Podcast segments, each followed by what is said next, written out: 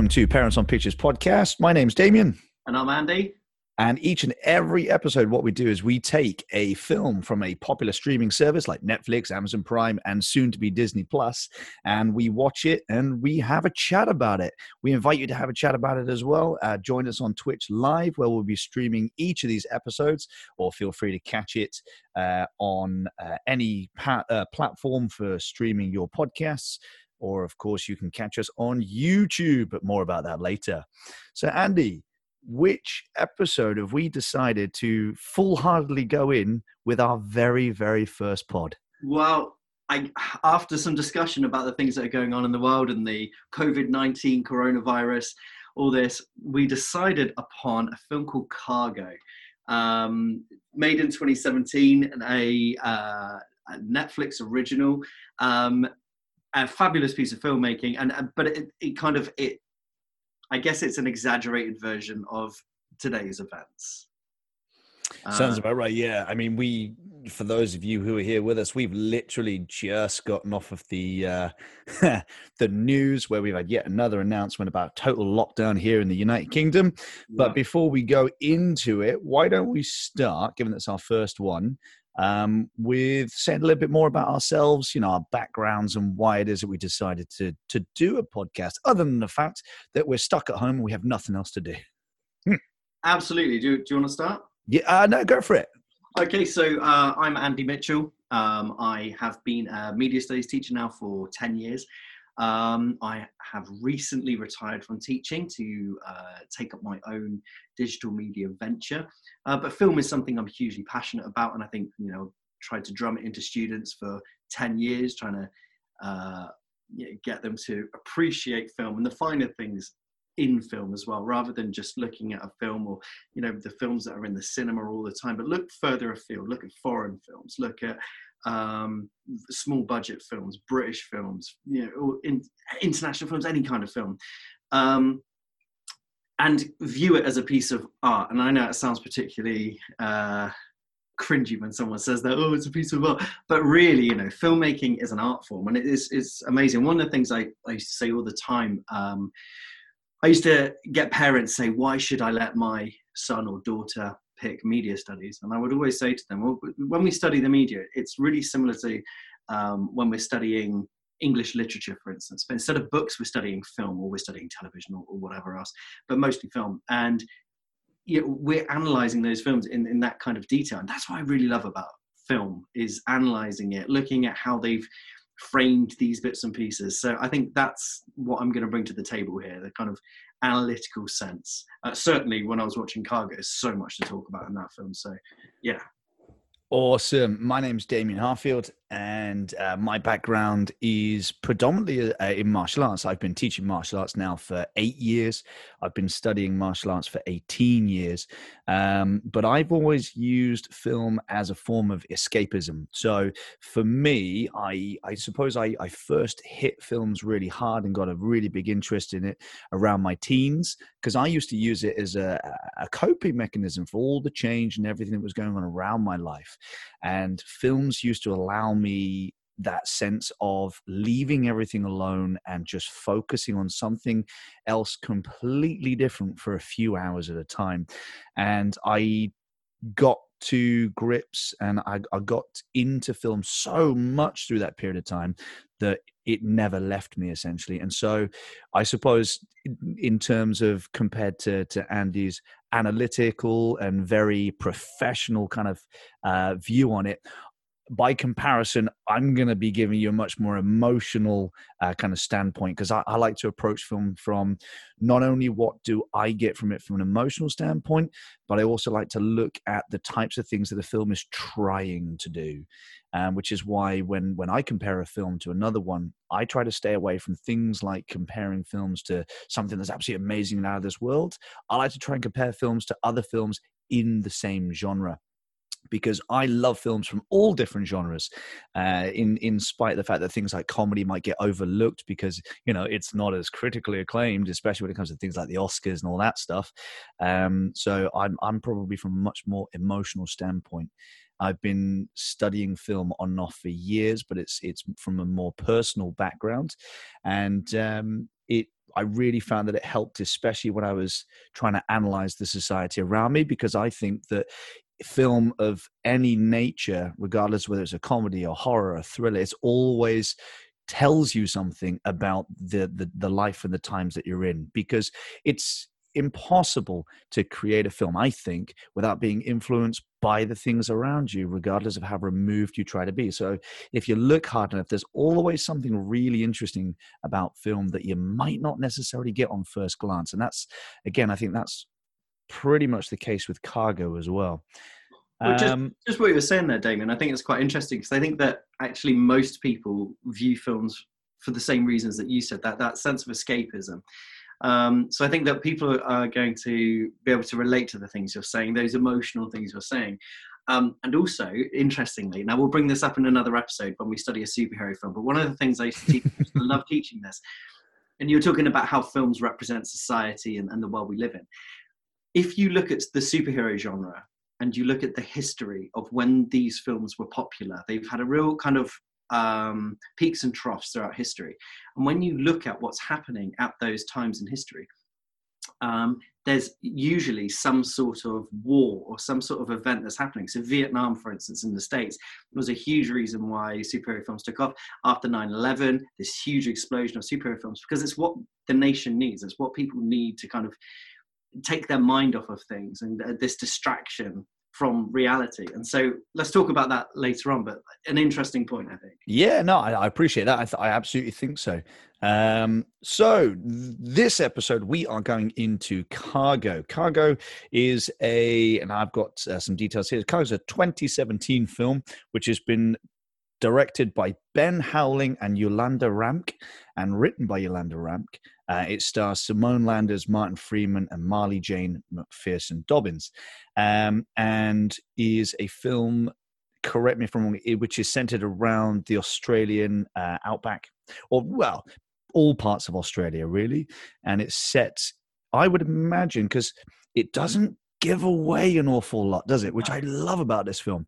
It's set, I can only believe, in the not too distant future, going think, from things like tech and, and the clothing and all that jazz. And that's it, because it doesn't seem too dissimilar from our reality that we're living in now. Yeah, absolutely. It's and, not like other films where you, all of a sudden you're shown a piece of technology that couldn't possibly exist. Everything in this film is really um, believable you know? Yeah it's very current. It's uh, it feels like it could literally happen tomorrow which i think is what adds to well, yeah, especially with COVID that's going on at the moment. Um, yeah. It's like you might have seen this film. You know, I know if you saw this film a decade ago, you're like, nah, don't worry about it. You see this film now, you're like, yeah, things could really fall apart that quickly. You saw this film four weeks ago. you would never believe it. exactly, exactly. And and one of the things that I noticed first off um, with the film is that with a lot of if for all intents and purposes, it is a zombie film. And with a lot of films of this type, it's usually marking either the beginning of it and it's all going, you know, everything's going to, to hell, or it's years or months uh, into it. And so everything's looking run down, everything's already looking like the world's been lived in. But the thing that struck me first off in the few opening shots is that everything is clean, everything seems current, but like the the time span from infection to where our characters are now isn't all that long at all i mean the the clothes are clean um, the the characters are relatively well groomed. There's nothing there that shouts, "This has been, you know, a massive apocalyptic type thing." Everybody's got dirty clothes and they're carrying shotguns and are all well prepared for the zombie invasion. So it's like marking these characters as it's going. I absolutely agree with that. And you know, uh, those opening shots I think really set the scene we open up and we've got this gorgeous drone shot, this aerial view of this arid landscape with these um, burnt out areas within them. And I guess you know they're they're posing a question: what are these areas? But it all seems very believable. It all seems very you know something that might happen next week. There's nothing unusual there. Um, and when we're first introduced to the characters as well, you know they've not got big beards or anything like that they're, they're clean shaven and so and their hair's cut and groomed all nice so there clearly hasn't been decades of this mm. we're talking months at the most yeah uh, i would agree there but it's it's just um it, it shows you, and which is much more believable in the the times that we're currently living in. It shows you how quickly things have gone wrong. Um, because one of the first opening shots is as the the main characters uh, are going on their their boat ride, um, there are these packs, these survival packs, that are drifting in the water. So things have happened so quickly that not only have the characters not really been weathered or aged by the events, but the governments have been able to put these survival packs together. So things must have happened incredibly fast. Mm-hmm. Um, and and what I love about this, especially, is that, in my opinion, this is a film that nails the show but do not tell. I didn't catch any i might be wrong but i didn't catch any explanation or storytelling of what happened. Everything was shown. And yeah. the first instance of this for me was when they pick up the survival kit out of the water, which which had clearly purposefully been been put down the river because I would imagine that was one of the only ways they had left to get these supplies out to people. And Martin Freeman's character, he opens up the survival kit, and in there instantly is a map of Australia with the infected areas. Absolutely no lip service paid to it whatsoever. It's like, bang, this is the situation you're in. This is how bad it is. They've shown you everything. And I love it when a film does that. Absolutely. Um, they're not pandering to the audience as such, are they? They, they you know, they're not making out that the audience is stupid. Exactly. And it's like a film like this that is set after the initial start of something could so easily just either give you and we've seen it so many times with the, the zombie genre they could give you a, a, a, monologue of something that's happened or writing on the screen or they could put you know um, we saw it like there seemed to have been in the early 2000s um, where people really enjoyed putting together like video reports and newspapers and and all that jazz and splice it all together and boom there's your explanation here we are now. This film doesn't do that. What this film does is it slowly gives you the information by showing you as opposed to telling you. And i thought that was it was refreshing to see because so uh often do people try and catch the audience up by just telling you everything and then here we go Absolutely. And one of the things that I don't think, and again, I was looking out for it, but I don't think there's any mention of the word zombie within the actual film itself. Yeah, I think you're absolutely right there. They, it's not something that they use because, again, it's almost a cliche. It kind of makes it not a zombie film in that sense. Mm. It clearly is. The, the, the narrative is that it is a zombie film. But the the way they present it to you is so much more mature, so much more um, interesting than your bog standard zombie film. And by not naming those people who are infected as zombies, I think just makes it much more credible. Yeah, I, I completely agree. Um, it's it's the returned, the French TV series, The Returned. Um, no, I haven't. It's on my to watch list. Okay, uh, so they, they do a similar thing in that. That's well worth watching. Um, um, definitely. these things are not zombies. It's a zombie film. It's a but it, sorry, TV series, a zombie TV series, but it's dressed up as um, as a drama. You know, it's much more about the drama than it is about the space. Yeah. Awesome. No, I'll, I'll definitely be checking that out for sure. Yeah. And, you know, we're, we're going to talk about other stuff because it informs what we're watching at the moment. Um, and it, it's nice to see that kind of trend happening. It's like, I, I, audiences, I think, are getting a bit fatigued with being told all the time. So when something shows you instead is brilliant because I would, I would watch films so many times, and they would just give you a big old data dump, and it was it was boring, it was cliched, it's lazy it storytelling, lazy. It's lazy writing. Absolutely.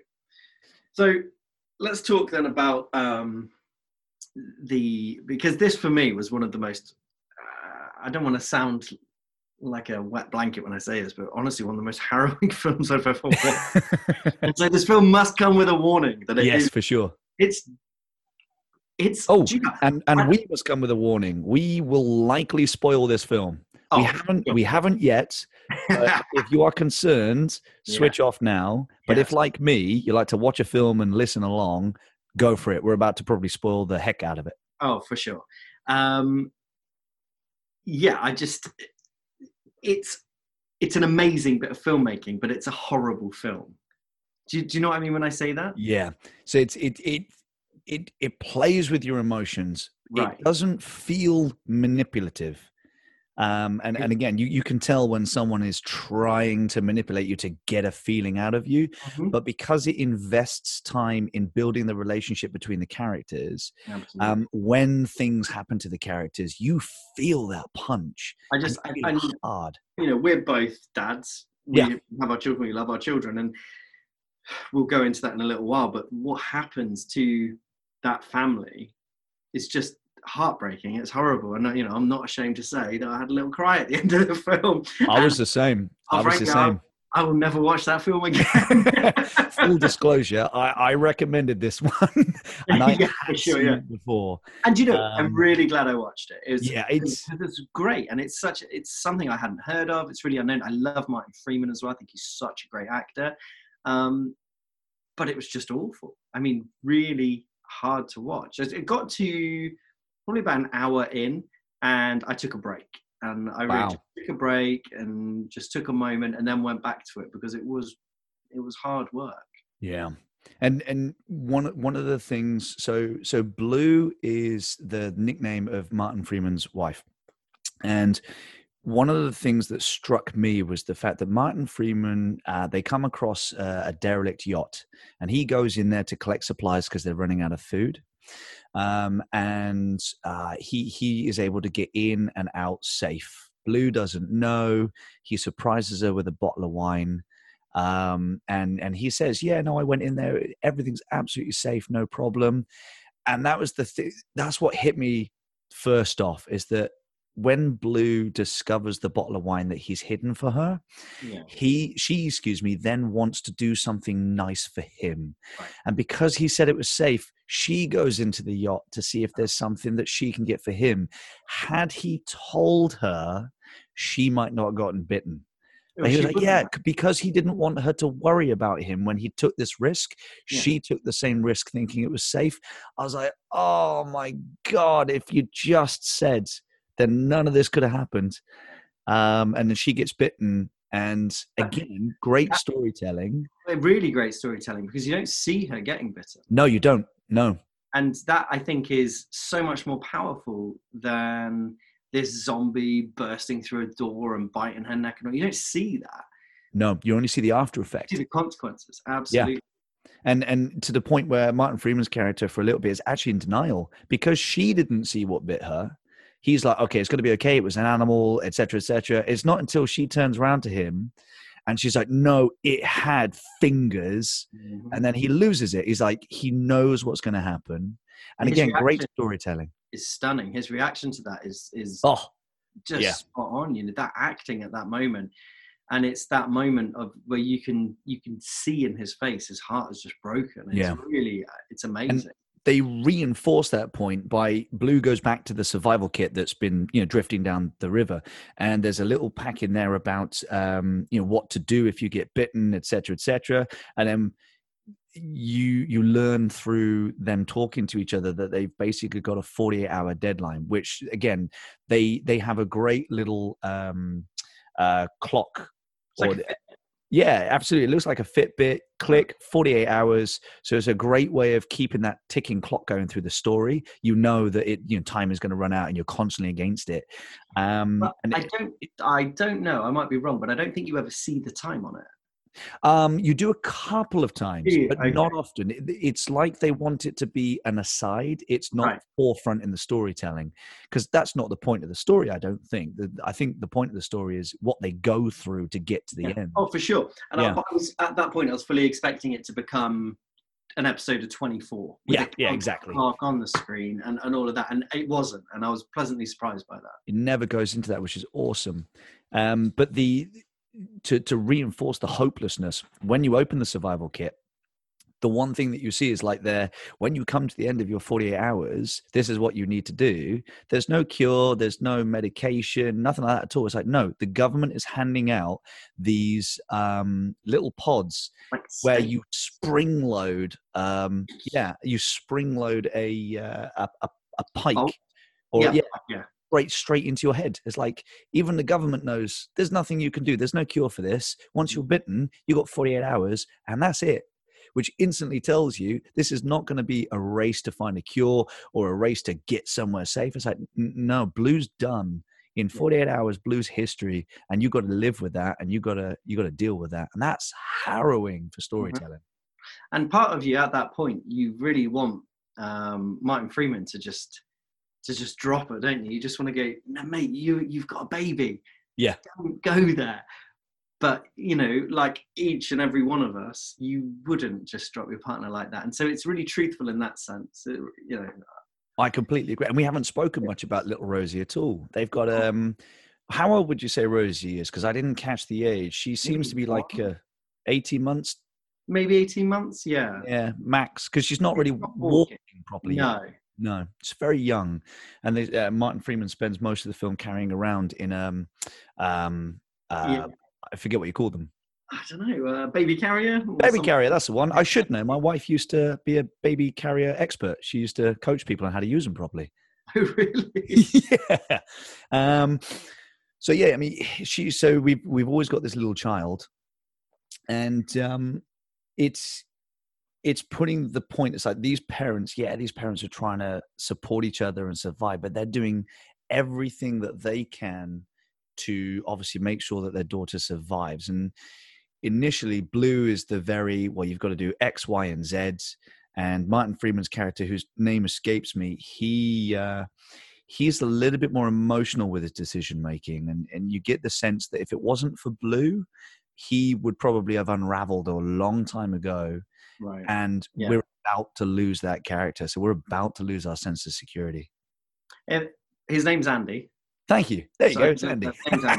i just looked it up um, and weirdly, I, I, I can see lots of myself within him in, in the dynamic between him and Blue and and the baby Rose and, and all that. Because like I rely on my wife for stuff like that all the time. She holds me together. And so if she was to just disappear like that, Jesus, God knows what would happen. Yeah, you and me both. Flipping heck. I might run a business, but I'll tell you what, Lauren's the one who keeps it together. Right. Isn't that? I don't know if that uh, can't be right for all men, can it? But I think that you know our, our partners, our wives, they're the ones who kind of holding this all together. And so I really felt some empathy with him at that point. You know, losing his rock. You know, that was a a, a big thing for me. I really. Yeah. And and it feels like that. Yes, they they've got a, a young child, but this this relationship given that how they interact with each other, how nice they are with each other, the fact they've got nicknames for each other, and the things that they instinctively do for each other, it feels like they've been at least partners, if not married, for years and years. So it, it feels like a relationship with history, which is difficult. I mean, how many times do you see people who are supposed to be partners or romantic interests on screen and they have zero chemistry. You don't believe that there's a history there, but these two, you really do. Uh, you know, you're absolutely right. It's it, eh, brilliant acting on, on both sides there. In fact, I don't think there was anybody in the film at all who wasn't, and in my opinion, an exceptional actor. The performances are amazing. Um, we'll come on to it in a moment, but um, I've forgotten her name. Where are we? Simone Landers, mm-hmm. young um, actress, uh, phenomenal. Um, but we'll come on to that in a moment. Yeah, and I'm I've got the the, the film playing silently in the background um, as we go.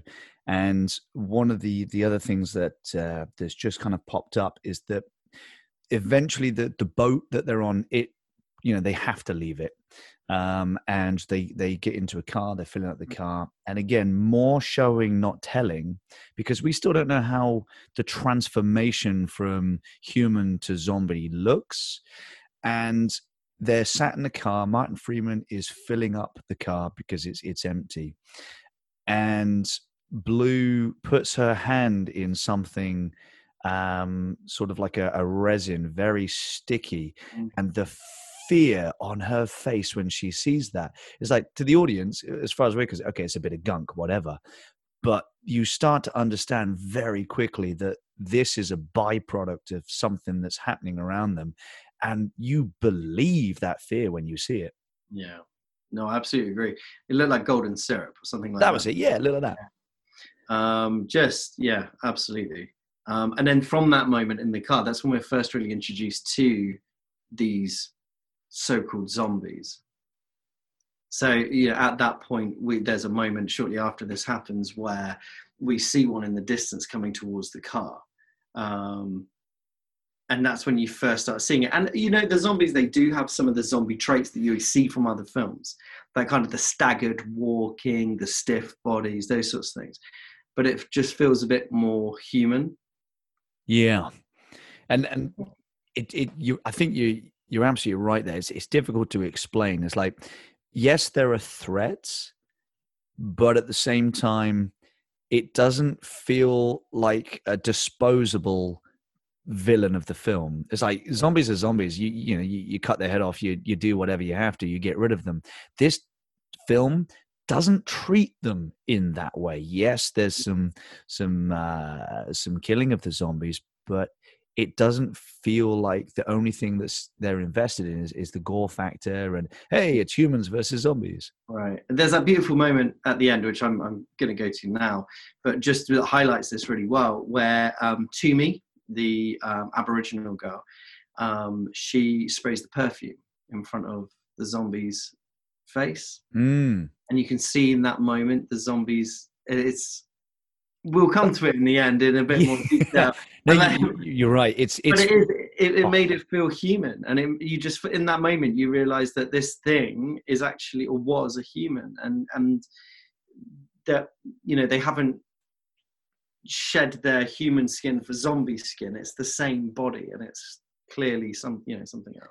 It's like they've got um, memories of their past, and you can bring that out in them if you've got the right stimulus or stimuli. Right. Um, and yeah, I think at the end with the the perfume because the, the perfume is something that's used. It's blues perfume. Martin Freeman he uh, uses it to to comfort Rosie um, because it's the only thing that reminds Rosie of mum. Obviously, uh, young children, babies are very tuned in to to sounds and to smells. Um, and and it smells of blue and it comforts her and then at the end it you know it's it's used to do the same thing again, which is uh, just a brilliant way of showing that they were human once. Absolutely, absolutely. Um, so we are shortly after this. We're introduced to Thoomi, an, an Aboriginal girl. Uh, phenomenal performance, um, and she is um, wandering the landscape do, do you remember this bit? I do, yeah. Yeah, and uh, all of a sudden, then we see who we later find out is her dad, and he has already turned, but she's kept him alive by putting um, something in his mouth. I think it was a stick, just a, a but she's she's tied it off. I think with uh, like vines from uh-huh. uh, from trees and what have you. So she's created like a, a, a makeshift, excuse me, a makeshift gag for his mouth, so he can't bite anybody. And were his hands tied too? I, I feel like they were. I think they were tied together in front of him. Yeah. Yeah, and so just so he can attack, and she was almost holding on to that belief that her dad was, um, you know, there might be a way of rescuing him or something like that. And I thought that was really interesting and, and quite a beautiful moment um, because when we do see the dad, you can almost see the humanity in his eyes. You can almost see that he's there was remnants of her dad still there and that's what she's holding on to. I think that's interesting. Yeah. And what's it, it's it's kind of flipped as well because we learned that she's Thoomi's trying to run away from her mother yeah. um, which is very interesting. She's she's holding on to her dad which is clearly the past. I mean he for all intents and purposes the father has died. He's now a zombie. Um, but instead of electing to live with her mother and the tribe, who, as we learn, are actually doing incredibly well for themselves because they've adapted or they, have adopted the old ways and they're living in the in the outback. Um, she's wearing modern clothing. She's wearing shoes. Um, she's putting leaves on the bottom of her shoes so that she can't be tracked by her mother. So she's trying to avoid the living and trying to preserve her father, who, for all intents and purposes, is dead yeah. which is a very interesting way of kind of showing that on on screen. Yeah, I, I thought the um, the use of costume there was was quite good too. Like you kind of touched on it there that she wears quite modern clothes, but there's the Aboriginal feel, the Aboriginal face paint. There is the um, older chap from the um, Aboriginal group. Mm. Um, and he is dressed as you would expect from the Aboriginal kind of stereotype that we see in films. But the others aren't. There's one of them who's wearing a basketball vest um, and it's been dirtied and what have you. But it just adds that, you know, reality that they're almost like refugees in their own land. Yeah, and that kind of um, it drew me in a little bit actually because I found it quite odd. But again, that's just me from my perspective. I found it quite odd to see these people behaving in that way, but wearing almost modern clothing. But I think it was a it, it was it was a good way of showing the fact that even though um, some of these younger generations had been uh, drawn into modern living, the older way of living hadn't died at all. Um, and one of the things that, and again, we'll we, we're going to have to eventually skip to the end, but um, one of the things that I'll cover at the end is is about the loss of culture and what it inevitably means for some of the characters in the way that this film wraps up. I I wanted more of that from the film, that mm. loss of culture and I, you know, a film is only finite long and, and this, that, and the other. But I felt like there was some room to explore that in a bit more detail, especially with Thoomi and kind of her background. I wanted to know more about her, where she came from, and, and all of that. I, I felt like that might have made it a bit more human. And I felt like there were opportunities to do that as well. When her and Martin Freeman were talking, there was opportunities for that to happen, and I don't think it happened enough.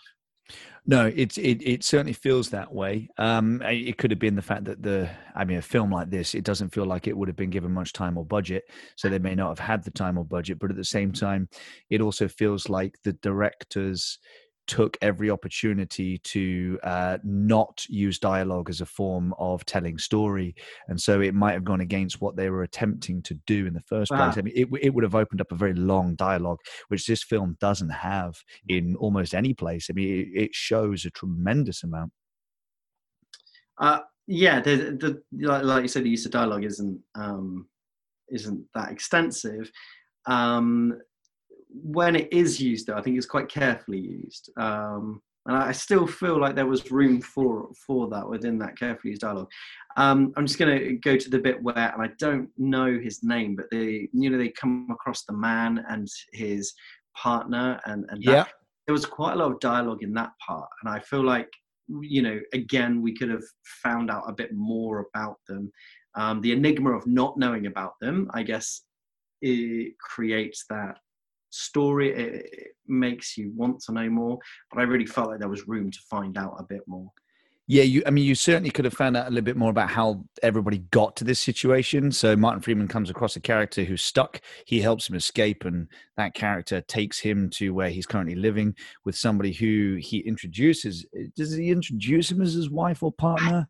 I can't remember. You certainly assume that. Yeah and you find out later that that is rubbish. Um, now, I, I agree that it would have been a great opportunity to find out a little bit, bit more. But for me, that character, that guy who was your, I suppose, your villain beyond the zombies, that was actually one of the weakest parts of the film for me because um, I, I felt that it started to go into stereotypes of what you would expect from this type of film, and I didn't appreciate that at all. Uh, so you watch uh, I'm a Celebrity, Get Me Out of Here? Uh, very rarely, very rarely. good, good shout. cool. Uh, but my, there's this guy, I don't know what they call him, but he runs the shack. And when the celebrities win these points, they can go trade them in for nice stuff in the uh, shack. Okay, yeah. Right, that guy from the film reminds me of the guy from I'm a Celebrity. it's really um,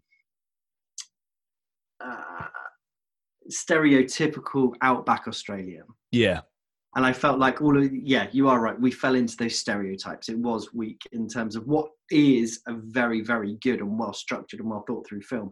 Those stereotypes were lazy. Yeah, and and I think I think that was purposeful though because I would imagine a film like this because you don't have time and budget everything that is on screen is everything that is decided to have been important and when you get back to it that character as hokey and as stereotypical as it might have been, it did drive the story further. Um, oh, it showed you the the difference I felt between um, the society that is supposed to be modern.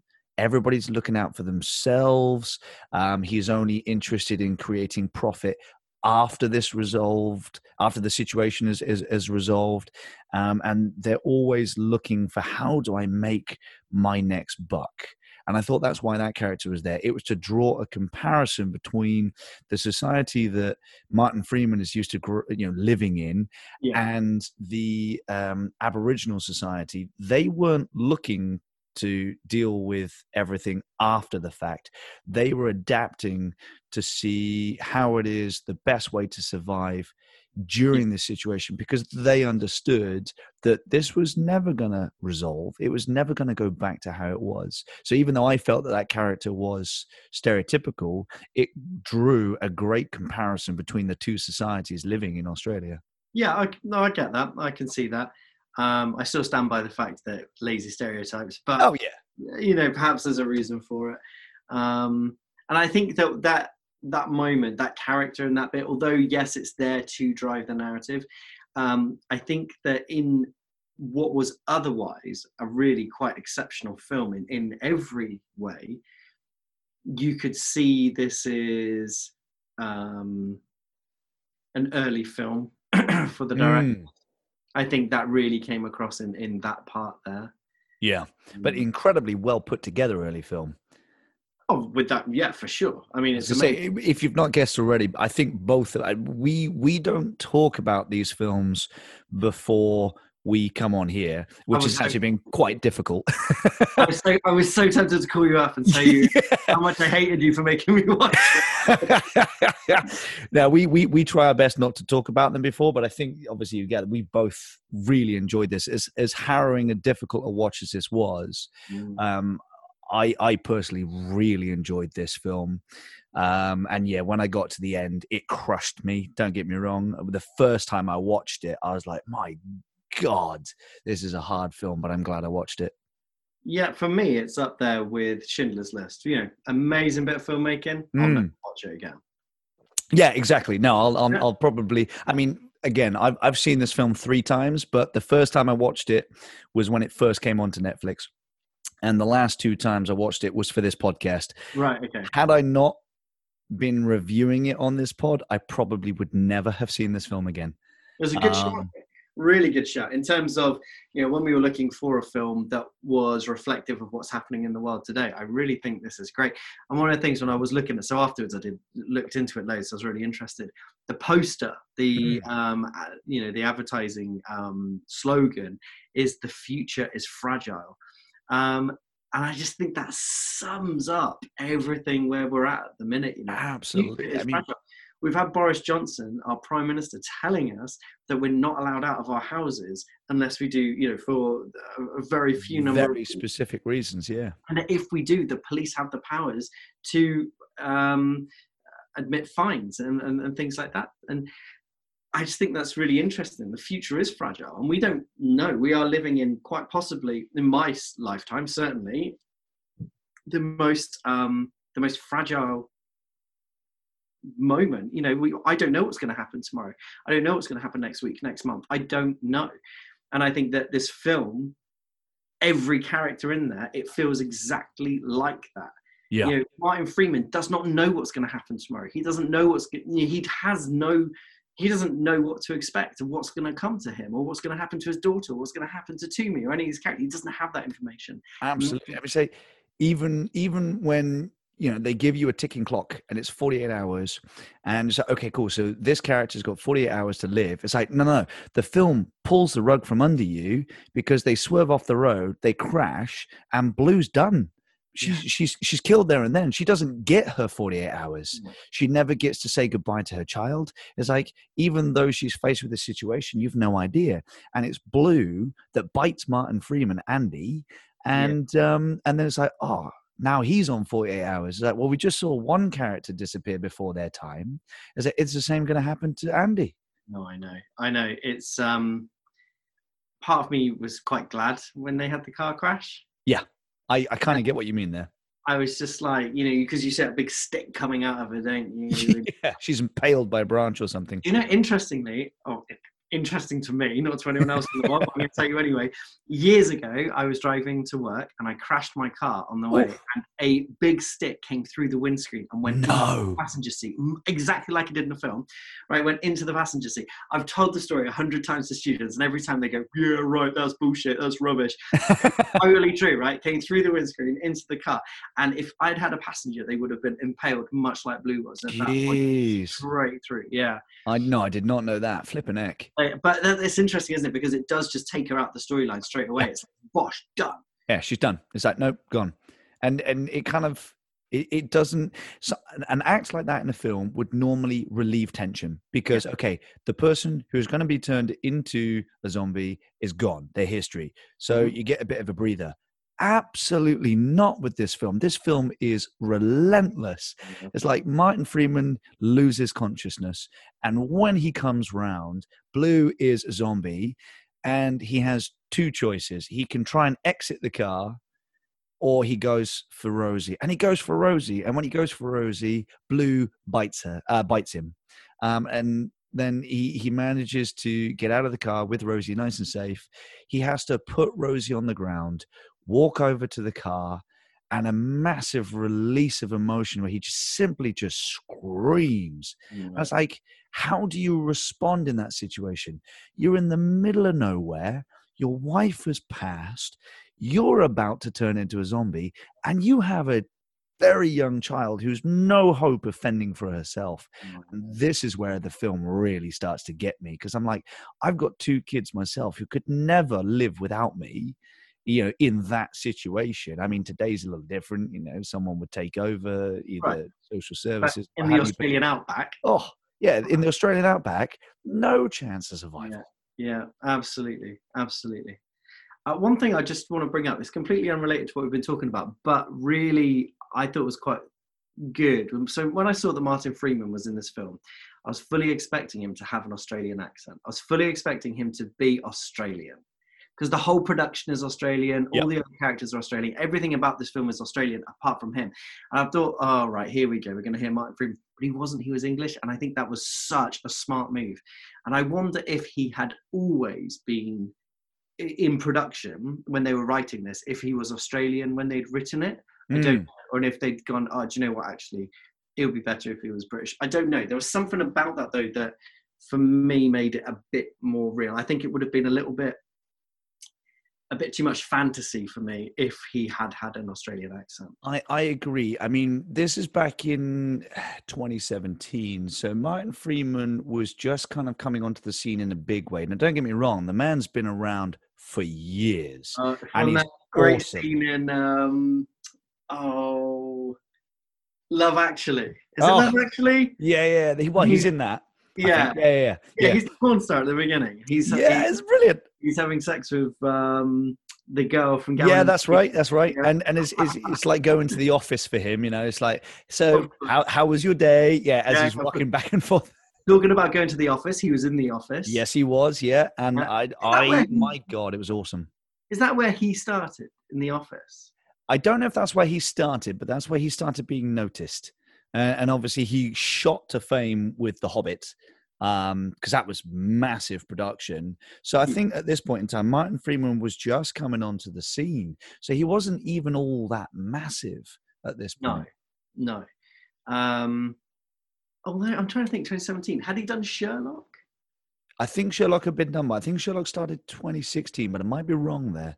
I'm No. better on film than TV. But again, wonder, that's, you know, that's awesome. In terms of international though i mean because this is ultimately an international film. Yeah. they're produced in australia. The australian film industry is very small so it's going to be international. It's a netflix original so we know you know it's got millions of subscribers worldwide.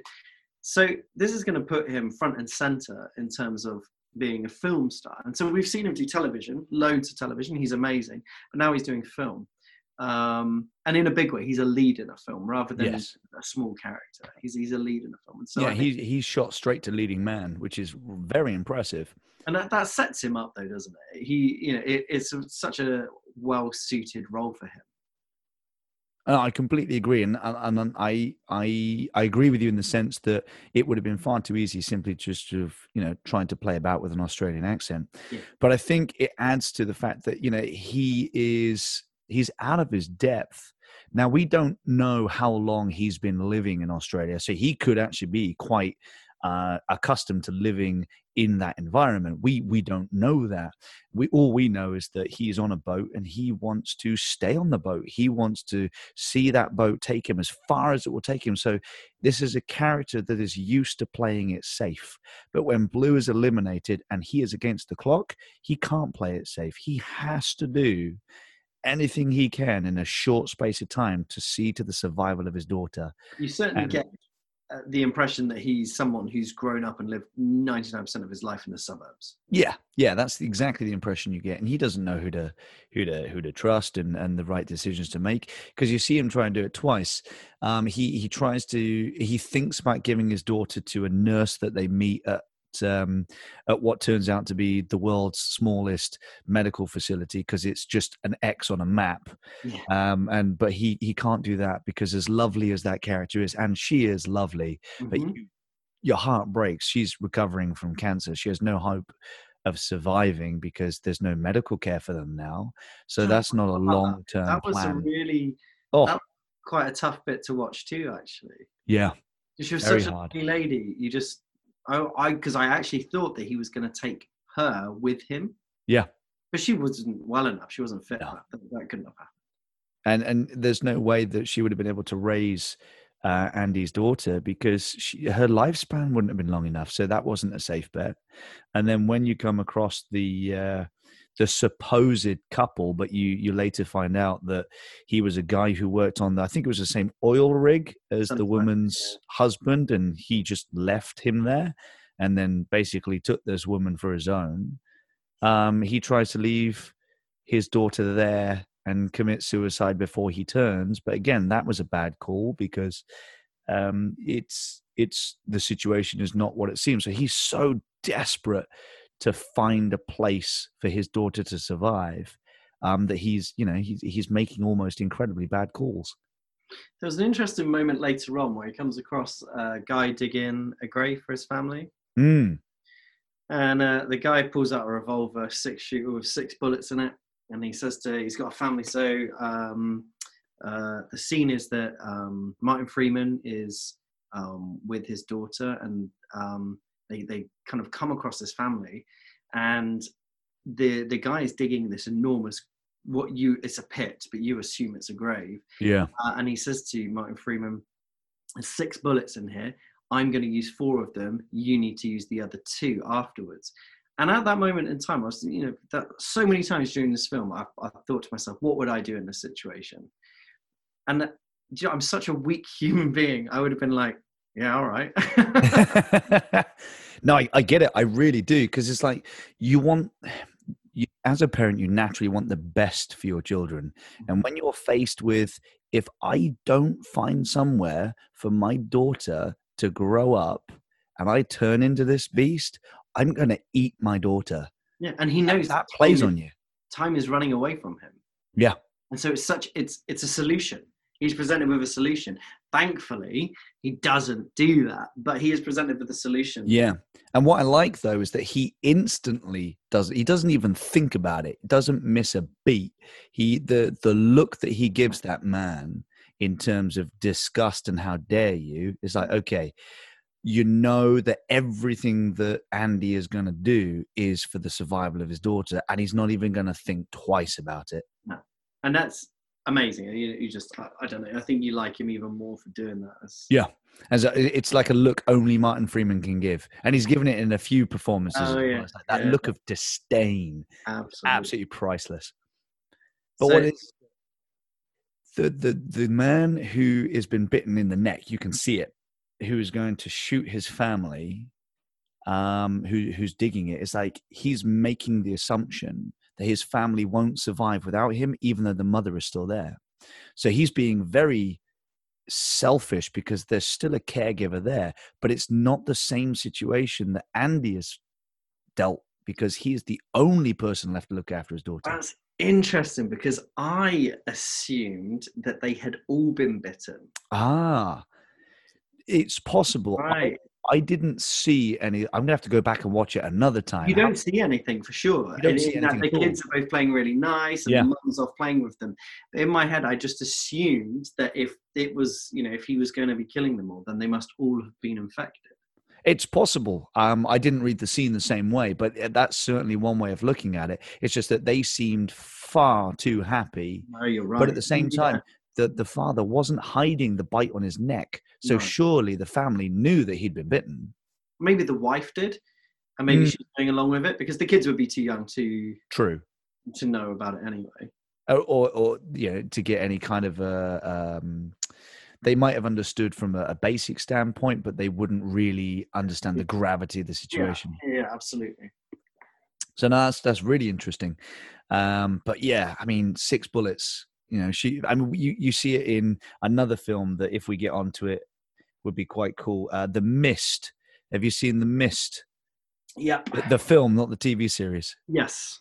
yeah, is that you know, it's it's a similar thing situation there. It's like, damn, how do you do something like that? Absolutely. But Um, um, yeah, and, and you know, he he went back to find that family because he we saw them at the beginning when they're on their boat. He went back to them to see if he could leave his daughter with them. I mean, he's just so in need of finding someone, Mm. and the three, um, the three situations that he's presented with that fail are from modern society Yeah. the ex-teacher now a nurse who's you know not going to recover from cancer yeah. um, the oil rig worker who is not who he says he is and is is only in for the profit of it once Yeah. everything's blown over and the family who has given up hope um, and would sooner shoot his daughter because they're you know they're infected and you know skipping forward a little bit the only option that he's left with is to find Thoomi's family and how have old them Thoomi raise her. How old? I'd say Thoomi was probably maybe somewhere between 10 and 12. I was thinking about 12. I Yeah. think she seems that kind of maturity, but I'm not sure she's quite small. Yes, she is a small 12 year old. Because there, there's a moment, isn't there, where um, the very end, where we see her emerge from the mist, and Mm. she's her and the baby are both riding on Martin Freeman's back. And so for me, I just figured that she must be like really young. Yes, quite light in frame. Uh huh. But she's got the she has a maturity about her that suggests that she's you know older than the the, the frame that she looks because she could easily pass for someone who's you know maybe 8 um, Mm-hmm. yeah. because she she is she's very small, um, but at the same time she has a maturity and an understanding about the situation that's going on. But it could just be the fact that because the situation is so dire, she's been forced to grow up fast. Yeah. She has no choice because we we see her locked up um, as bait by the uh, the man who is um, you know trying to pose with the woman as husband and wife. Yeah, uh, and uh, that that's an interesting scene, I think, where we see them locked up and he's putting the blood around the cages and stuff. I thought that was a really interesting scene. Um, had kind of remnants of um, Saw, of that kind of yeah, Yeah. the real kind of horror. That was a proper horror moment there. Um, and this, you know, this impending doom that was coming their way and, and never did was thankfully. Yeah, Um, especially when Martin Freeman gets locked up in the cage as well, and they have to come up with an escape plan. Yeah. And that was quite good. Yeah, it was. It was. quite genius. Yeah, I like. But I, th- I think you've hit the nail on the head. Saw, yeah, absolutely. It, it kind of gives that feeling to it, doesn't it? Have you ever seen Hostel? Oh yeah, one, two, and three. Yeah, It wouldn't. It wouldn't be out of place from one of those films. yeah. But it, without scene, not the film. Just no, no, that- the, the the tension. But there because there was there's very little gore in this film when you consider what it's tackling. Yeah, I, that's one of the beauties of it, though, is it not? Yeah, you, you don't need to show all that.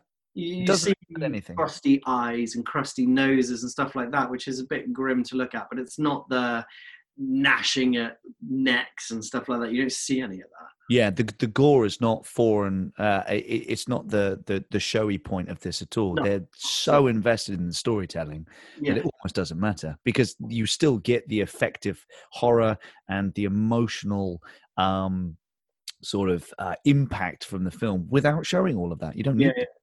No, I love that. I thought it was really smart, really good. Absolutely. Um, we're we're we're gonna have to do it. We're gonna have to get to the end. Um, my God, this was this is where, and, and you've already said that you you had a few tears. I I my God, I was crying by the end of this the first time I watched it. Um, I'm with all due respect, I'm just glad that the first time wasn't the time that we were doing for this podcast because I'm not sure I could have come on here and talked about it because it was tough. It is tough, and it's really interesting um, because it, it's a it's a mix of emotions. Because you're happy that there is a solution of sorts. You're upset because Martin Freeman has now turned. You're, I don't, oh God, I don't know. I mean, I just found myself just being, I was just a mess. You know, it's uh, I think with everything that's going on in the world and all of that at the moment in real life, with this, it just it sent me over the edge. Yeah, I mean, I'm I'm a crier when it comes to films anyway. You know, Jesus, I can only watch Romeo and Juliet up to the point where she falls asleep. I can't watch any further because I can't- once the ship starts sinking in Titanic, I'm like game over. I can't watch anymore. That's fair. And, you know, having children does something to you because I think I would have watched this before I had children and thought nothing of it. Yeah. But the first time I watched this was after I'd had children and it really hit. And I've noticed that with a lot of films after having children. It's like I am much more emotionally invested in these characters than I ever would have been before. Yeah, yeah. So I was talking to my mum, um, and she said to me, "Oh, have you got anything worth watching?" And everyone's locked in the house. There's nothing to watch. Have got anything? What have you seen recently? I said, "Oh, mum, you do not want to watch this. You're bits." She was like, "Oh, I won't watch that then." Just like, but she she said the same thing to me though about the. Do you think that you found it so emotional because you've got Aubrey, my daughter? And uh, I said, "Yeah, hundred percent. You know, I think that with if I hadn't had Aubrey, I wouldn't. I wouldn't it wouldn't bother me because I didn't have that access to those emotions before Aubrey was born. I, I completely- I really completely- like little children before Aubrey was born. yeah, exactly. So I, I know I've been teaching children martial arts for years and years and years, and I have a connection with those kids. You know, you're emotionally invested in them. You want to see them do well. Yeah. But when it comes to that um, personal connection, that's between a child and the parent. For sure. A hundred percent. So th- you know, it was naive of me to think that oh yeah, because I've been teaching kids, is that I knew what parents were thinking. Absolutely not. It No. wasn't that I had my own kids. I was like, oh my god, what would I do to ensure the survival Uh-huh. of my child, knowing that I was going to be gone in forty eight hours? So there's a, one of my favorite expressions. When I was working out in Colorado, I had a friend called, so I have a friend called Tim, and he said that he used this expression that he would lay down in traffic for someone. And I Mm. feel like that summarizes being a dad. Yeah, Like, you would do anything for your kids. You would literally lay down in traffic for them. And- And, you wouldn't even think twice about it. No, I- and this is what you see Andy doing in the film. It's like he is doing everything he knows how to do, and inevitably, it comes down to the fact that he has to get uh, Rosie, I think it is, to this Aboriginal family because they're the only ones in this whole situation who are thriving. Yeah. They have adopted their old ways of how to live in the outback I'm not sure it's thriving. I'd say it's surviving. they're surviving. yeah you, you, you're right there they're, they're surviving but they're doing in fact one of the characters i forget who it's who it is i think it's the nurse but one of the characters because she has links with the family um, she gives martin freeman um, martin freeman's character a photo of Thoomi and uh, her father and the family she said Yeah. they're doing an awful lot better than we are yeah. and and so he kind of understands that because all the other situations he's come across have been failures he has to get his daughter to Yeah. two family it's the only way she's going to have a chance of surviving Yeah. And so Thoomi, Andy, and Rosie set off, but because Andy is is nearing his end, the way that they get to Thoomi's family is unreal. Yeah. I mean, to have the strength in you as a, as a you know as a father to be able to to do that is I just no way. I'm like, wow. Yeah, uh, they they do a really good job because so in the film um, you get to the end and and uh, Thoomi's family are, are Aboriginals. They're dressed as in kind of traditional face paint and warrior kind of gear, um, and they're walking away, and all of a sudden you, they hear a whistle, and they hear it a few times. They turn around, and then emerging from this smoke, this dust, uh, you see the silhouette of Martin Freeman with Thoomi and Rosie on his back. And he's got a pole out in front of him with a, a bloody rag on the front that's kind of guiding him, much kind of like carrot leading the It's got I think it's animal entrails or it might be human entrails, yeah. And leading him forward. And she's kind of just directing him. Um, and then does it, he puts a guard in his mouth as well. Yeah, so from the survival kit, I'm guessing that they had a contingency if you didn't want to put the pike in your skull. Uh-huh. Um, is there's a like a gum shield so that you can't bite anyone, and um, uh, cable ties, I think it is, to tie your hands together. And so Thoomi is on Martin Freeman's back with a stick with entrails on the end, guiding Martin Freeman, who's got a gum shield in his mouth so he can't bite. His Mhm. hands are tethered together so he can't claw. yeah. And he's carrying Thoomi and Rosie to Thoomi's family. but it's just amazing because um, Thoomi's family's initial kind of reaction to that is to kill him. You know, Yeah. uh, leader he picks up his um, spear, goes to launch it into Martin Freeman once uh, Rosie and Thoomi are off his back, and she puts she puts her hand out, doesn't she? She stopped the the, Yeah. the spear goes to her hand like that, and she stops it. Yeah. and um, they she kind of again like you said earlier all the storytelling is done visually there's no dialogue here whatsoever she shakes her head she pulls out um, blue's perfume sprays it and this is the moment i was talking about earlier and i Mm. think for me just the most beautiful moment of the whole film and i was in bits at this point anyway um, but this for me was just stunning because all of a sudden this monster you know martin freeman has turned into a zombie and then all of a sudden he's not he's yeah, stopped they, they they managed. I don't know how they've done it, but you're right. They've managed to humanize a zombie. Yeah, Well, it's. I think it's the the close. They were the close up on his face there, and so all of a sudden he's like twitching and doing this, and then that just calms him down. The perfume. Almost, yeah, the perfume. Sorry, yeah, and you can see those um that in his for what's left of facial expression. You can see that that's just calmed him down. Yeah. And once he's calm, then Thoomi gives the nod, and you don't see it though. You don't No, they never show you his demise. Uh, again, I think it's a beautiful thing because it would have been so easy to do that. You know, for what is, you know, what potentially could have been a gore fest, isn't. Oh yeah, easy. And and things that are low budget usually rely on gore because it's the easiest thing to do for them. Yeah. But actually, the imagination of it, I think, using your imagination is so much more powerful. I completely agree. And and for me, the, the thing that brought me to tears was just before, just before Andy turned into a zombie. Um, he is saying goodbye to Thoomi and he's saying goodbye to Rosie. He knows he Oh. is never going to see his daughter again, but Amen. he is going to be the vehicle that takes them to safety.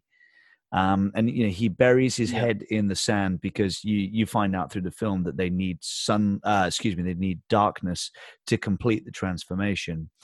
Um, or at least we assume because they never tell you anything specific. You just see a lot of people with their head buried in the sand and when they And come out there they're fully fledged. So good.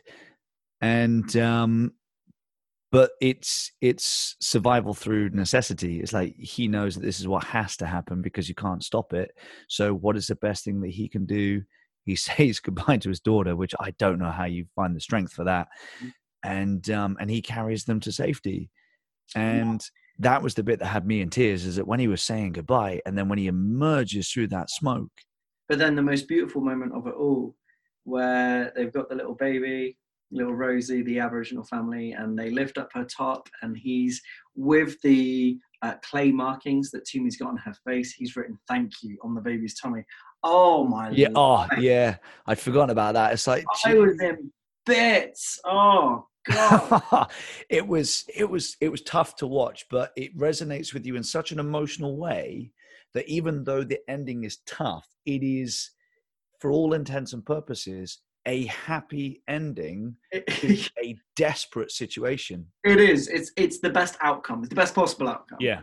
Um, but horrendous nonetheless. Awful, which um, is why I'm happy to never watch it again. Yeah, I would never watch it. But I, you know, it's. Oh, but I, I say I would never watch it again. I would urge any of you who are listening or watching or whatever to watch it. It's a phenomenal yeah. piece of filmmaking.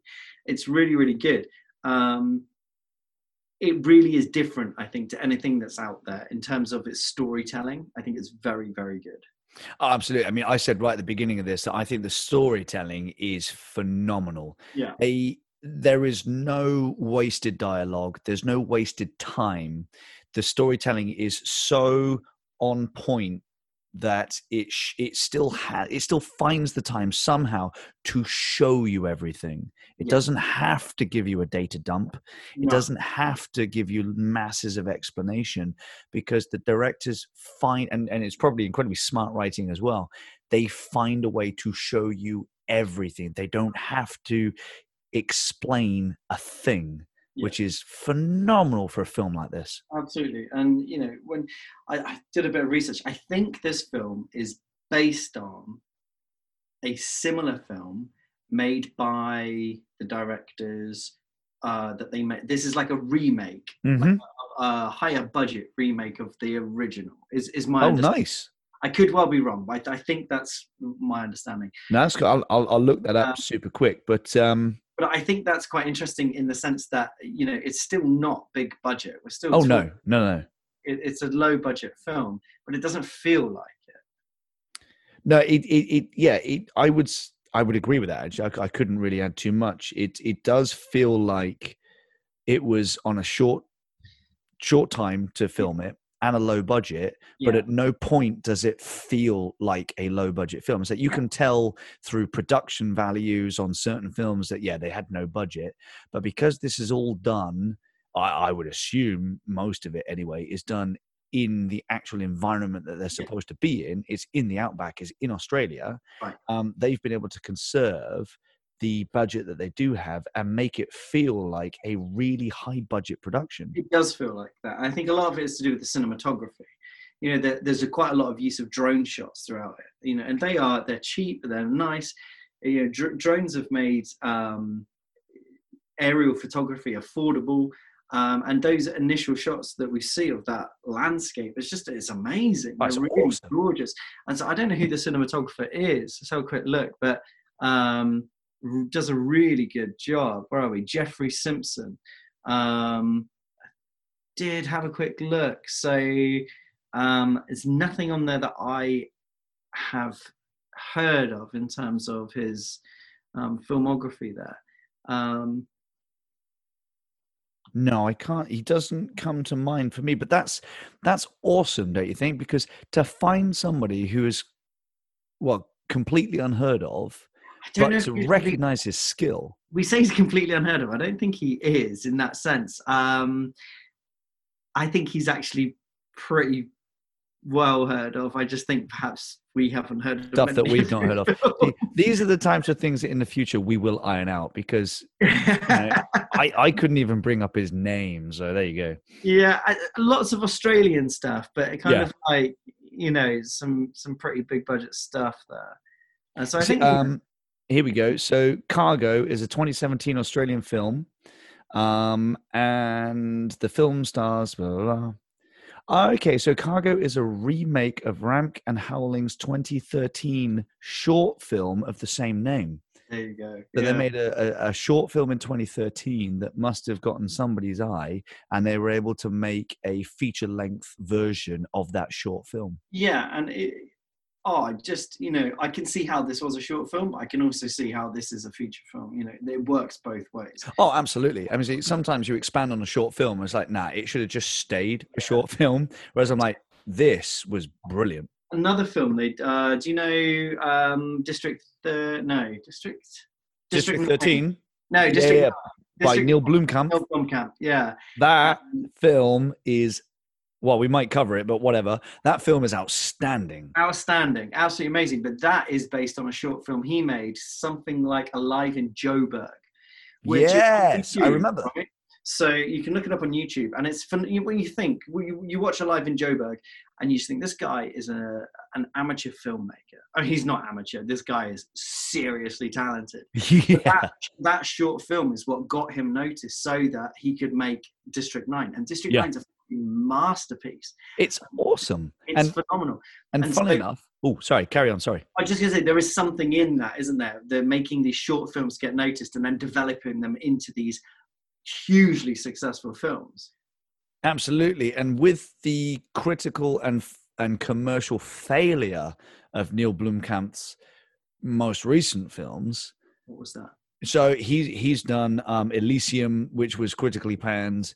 Amazing. Don't I, this is not my opinion. This is Hollywood. I love Um, that so film. he's he did Elysium and he did um, Chappie. Um, and yes, he Ch- Chappie was about a robot? yeah, yeah, yeah about a robot. It, Okay. it's almost like Short Circuit on steroids. um, so yeah, he did Elysium and he did Chappie, and you know he got to the point where his films were critically panned and they weren't making money. So he got put in director's jail. To get out of director's jail, he's gone back. He's created his own studio. I think it's Oat Studios, and he's released a whole string of short films Mm. on YouTube for free to get back into making big films again. right. So I'm gonna he, have to he check was basically banned from it. Because I think that sci-fi is where he's he's. Best. I love sci-fi. Um, I see, mean, had they been able to, because he was supposed to make an alien film, and that film I want to see. Oh, like- wow. One of the Yeah. reasons that Sigourney Weaver is in one of his Oat production films on YouTube for free is because they were talking about making an alien film in between Alien 2 and Alien 3. So. Alien 3 basically never happened. Uh huh. And I'm like, that's a film I want to see. But they wouldn't let him. They just, they, uh, for some reason, it didn't happen. It's all about the money, isn't it? It's Hollywood. Well, yeah, yeah. And then he was he was rumored to be on for RoboCop the remake, uh, which I think would have been much better than what we got. Jesus, did you see that film? Yes, I did. Yeah, and and I like um oh the main actor. He was in Altered Carbon. Yeah, I know the guy. Um, I forget his name off the top of my head, but anyway, um, I I enjoy. I like that actor. He's good, but um, RoboCop was not. Even Gary Oldman couldn't save it. Jeez, hon- I hated that film. That was so bad. It was not. Um, anyway, Off on a tangent. yeah. I uh, mean, we, we we could we could shoot the breeze about films literally all day long. Absolutely. Um, but yeah, I mean, Oh. I don't have too much more to say about it. In all honesty, The the one thing, the one last thing I want to say, because I alluded to it earlier, was a point about culture when it came to the end. Right. Something for me that was not harrowing harrowing is the wrong word. Something for me that was quite sad was the fact that rosie is going to grow up in a culture that she initially was never supposed to belong to had life continued as normal. Right. and for me it was like the complete elimination and deletion from history of where she came from because her mother's dead her father's dead and Thoomi i would imagine at her age would have a limited understanding of the culture that they grow up in. And Yeah. so again it was that dichotomy between uh, the culture that that she was supposed to live in and the culture that she's going to grow up in the one that's going to keep her alive. And there was something fundamentally sad about that. It was almost like wiping out an entire species which we've seen in actual human history before Is that not though a comment on the uh, eradication of the Aboriginal culture within Australia? absolutely 100% because um yeah i'm fully aware of what I'm, I'm not happening for years and years and years and i agree that at all. But that is it speaks volumes, doesn't it? You know that flipping the table on it there. Oh yeah, no, it's it's extremely effective. Mm-hmm. extremely effective storytelling but it was something that i was like if my daughter were to grow up not knowing what i as a human being stood for Mhm. would be fundamentally so destroying for me Yeah. but this is what that culture has been going through for decades yeah, well, so i yeah. completely agree Yeah, No, a very interesting point. Absolutely. Uh, right okay so this is our very first one so. I, I propose live that this is how we rate it. Now, feel free to contradict me because we're, we're going to be finding our way as we go. I don't like comparing a film outside of its genre to another film because I don't think they're comparable. Okay. So, what I would say is we simply give a recommend or a not recommend, but we only compare it to things inside its genre because there's no point in comparing this to something like uh, Ferris Bueller's Day Out because it's not comparable, you know? Gotcha. So I I, I don't like out of ten because I think it's it's very reductive. Yeah, yeah. Um, so I'm like simply, would you recommend this? Wouldn't you recommend it? And a little explanation as to why. Do you want to go first or shall I? Uh, no, go for it. I've sprung it on you, so why not? I, I would highly recommend this film. I think it is an exceptional piece of filmmaking. I think that if you are looking at, uh, if you are somebody who's interested in making films, um, it demonstrates the importance of storytelling over action. Um, and, and you know, the big budget action kind of sequences. Um, I think it's it's a phenomenal piece of storytelling. It is dark, it's harrowing, but it's refreshing in terms of the genre, in that zombie genre. So yeah, hundred percent recommend. You? Awesome. Um, yeah. So in terms of again, compared to other stories inside the zombie genre, I think that this offers something incredibly different to what is out there already because it got to a point where zombie genre was almost completely played out and we'd seen a lot of fatigue Yeah. um because it you know it used to be very cheap to make a zombie genre then you got very expensive productions right the way through up to world war z um, which again i enjoy but it's expensive and it's really nice to see something like this stripped back and focus purely on the storytelling I personally cannot praise this film enough for showing, not telling. I hate it when a film tells you everything. I think it's lazy, and I think that it can be done much, much better through showing the audience. I don't like it when a film uh, assumes stupidity in the audience and therefore feels that it has to explain. You don't have to. There's nothing wrong whatsoever with uh, showing an audience and allowing them to make their own judgments on the situation and what's going on. I think the storytelling is phenomenal. I think what they've done in terms of the cinematography for the the budget that they would have had was awesome. I mean, it's a beautiful looking film, and not once does the film feel cheap. So they've done an incredibly good job there. And compared to other zombie genres out there, it's not going to be the gore fest that you're looking for because they don't focus on that. It's about the characters. I 100% recommend this. Yeah. Some people, you know, IMDb and Metacritic, they've given it like six out of 10, six and a half out of 10. This, and I'm not going to go into numbers because I don't like it because, again, it's reductive, but I think this film is in recent history one of the best zombie films out there oh, because it focuses on the characters and the story and the zombies are almost completely secondary to what's going on on screen awesome i think we both really enjoyed it Absolutely. Yeah, that was good. I mean, really enjoyed is is strong. I, I enjoyed it. you know. fair yeah it, No. like i said it is harrowing it is tough but it's definitely worth it Oh, I- um, i'm i probably won't watch it again i've seen it three times now i probably won't see it a fourth but it's I'll most definitely never see it again. it's no no no it's certainly worth the first watch though because it's one of those films where like yeah that's really well put together Definitely.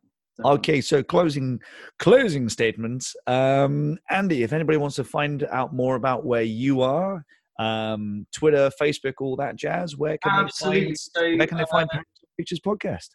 yeah so uh, parents uh, parents on pictures you can find us on instagram uh, parents uh, uh, parents on pictures sorry you can find us on facebook you can find us on twitter um, hit us up let us know what you think um, and again maybe send some suggestions our way send something Yeah, something we're playing with at the moment. Again, we're we're new to this, so we're playing with a lot of it. Is we're thinking that on a on a monthly schedule, either you know soon or, or in the future, we will do three films that we decide between us, and then the fourth one will be like a, a viewers or subscribers pick. Um, so we'll we'll keep picking. Obviously, coming up soon, we've got Disney Plus. Is that released tomorrow? tomorrow yeah tomorrow, yeah. So we'll have that beautiful got a day catalog. up in the bar watching disney yeah that's that's my day tomorrow You know what I'm looking forward to? Black Hole. Do you remember that? no No, nobody does. It was basically Disney's attempt to capitalize on Star Wars, and it bombed right okay. hard. But you loved it Oh, I loved it. It scared me for weeks as a kid. It was released in the Right. 80s, and I found it well because it, was more along the horror route as opposed to the, which is why I think it didn't do very well. Um, scared the heck out of me. But anyway, yeah. So I'm looking forward to some of that. Obviously, my my daughter and my son mm, probably not so much. Yeah, I think you're gonna end up watching Robin Hood or something. yeah, on and and when it is released, Fro- Frozen two Oh, on, for sure. on yeah. repeat. Oh, But we got the Mandalorian to look forward to.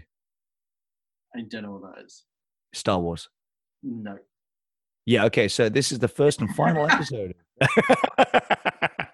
Yeah, but I once went to a conference at the BFI in London, and uh, we were having a conversation over dinner. It must have been about 15 of us around the table. And this guy said something about Star Wars, and I said, "Oh, I'm not really a fan of Star Wars." And you would have th- thought I said I hated his mum or something. Around and look, the people gave me around that table. I think I a, little, a little bit of history. Uh, my wife and Andy have been friends since, as my wife says, practically birth. yeah. My wife is the biggest Star Wars fan you will ever meet. So how these two are still friends, I Yeah, who will never know. Who knows? But yeah, I mean, hey, I'll give it another go. I get. I Mm. look if, if Right. I'm a st- I'm a Star Trek guy, so it doesn't matter. Um, so I love Star Trek. As far as I'm concerned, it wins over that every single day. I'll leave Uh. But no, ladies and gentlemen, it's been an absolute pleasure. Final word from me. Take care, Andy. Thank you very much for tuning in, and I look forward to having you again. Bye bye now. Ciao.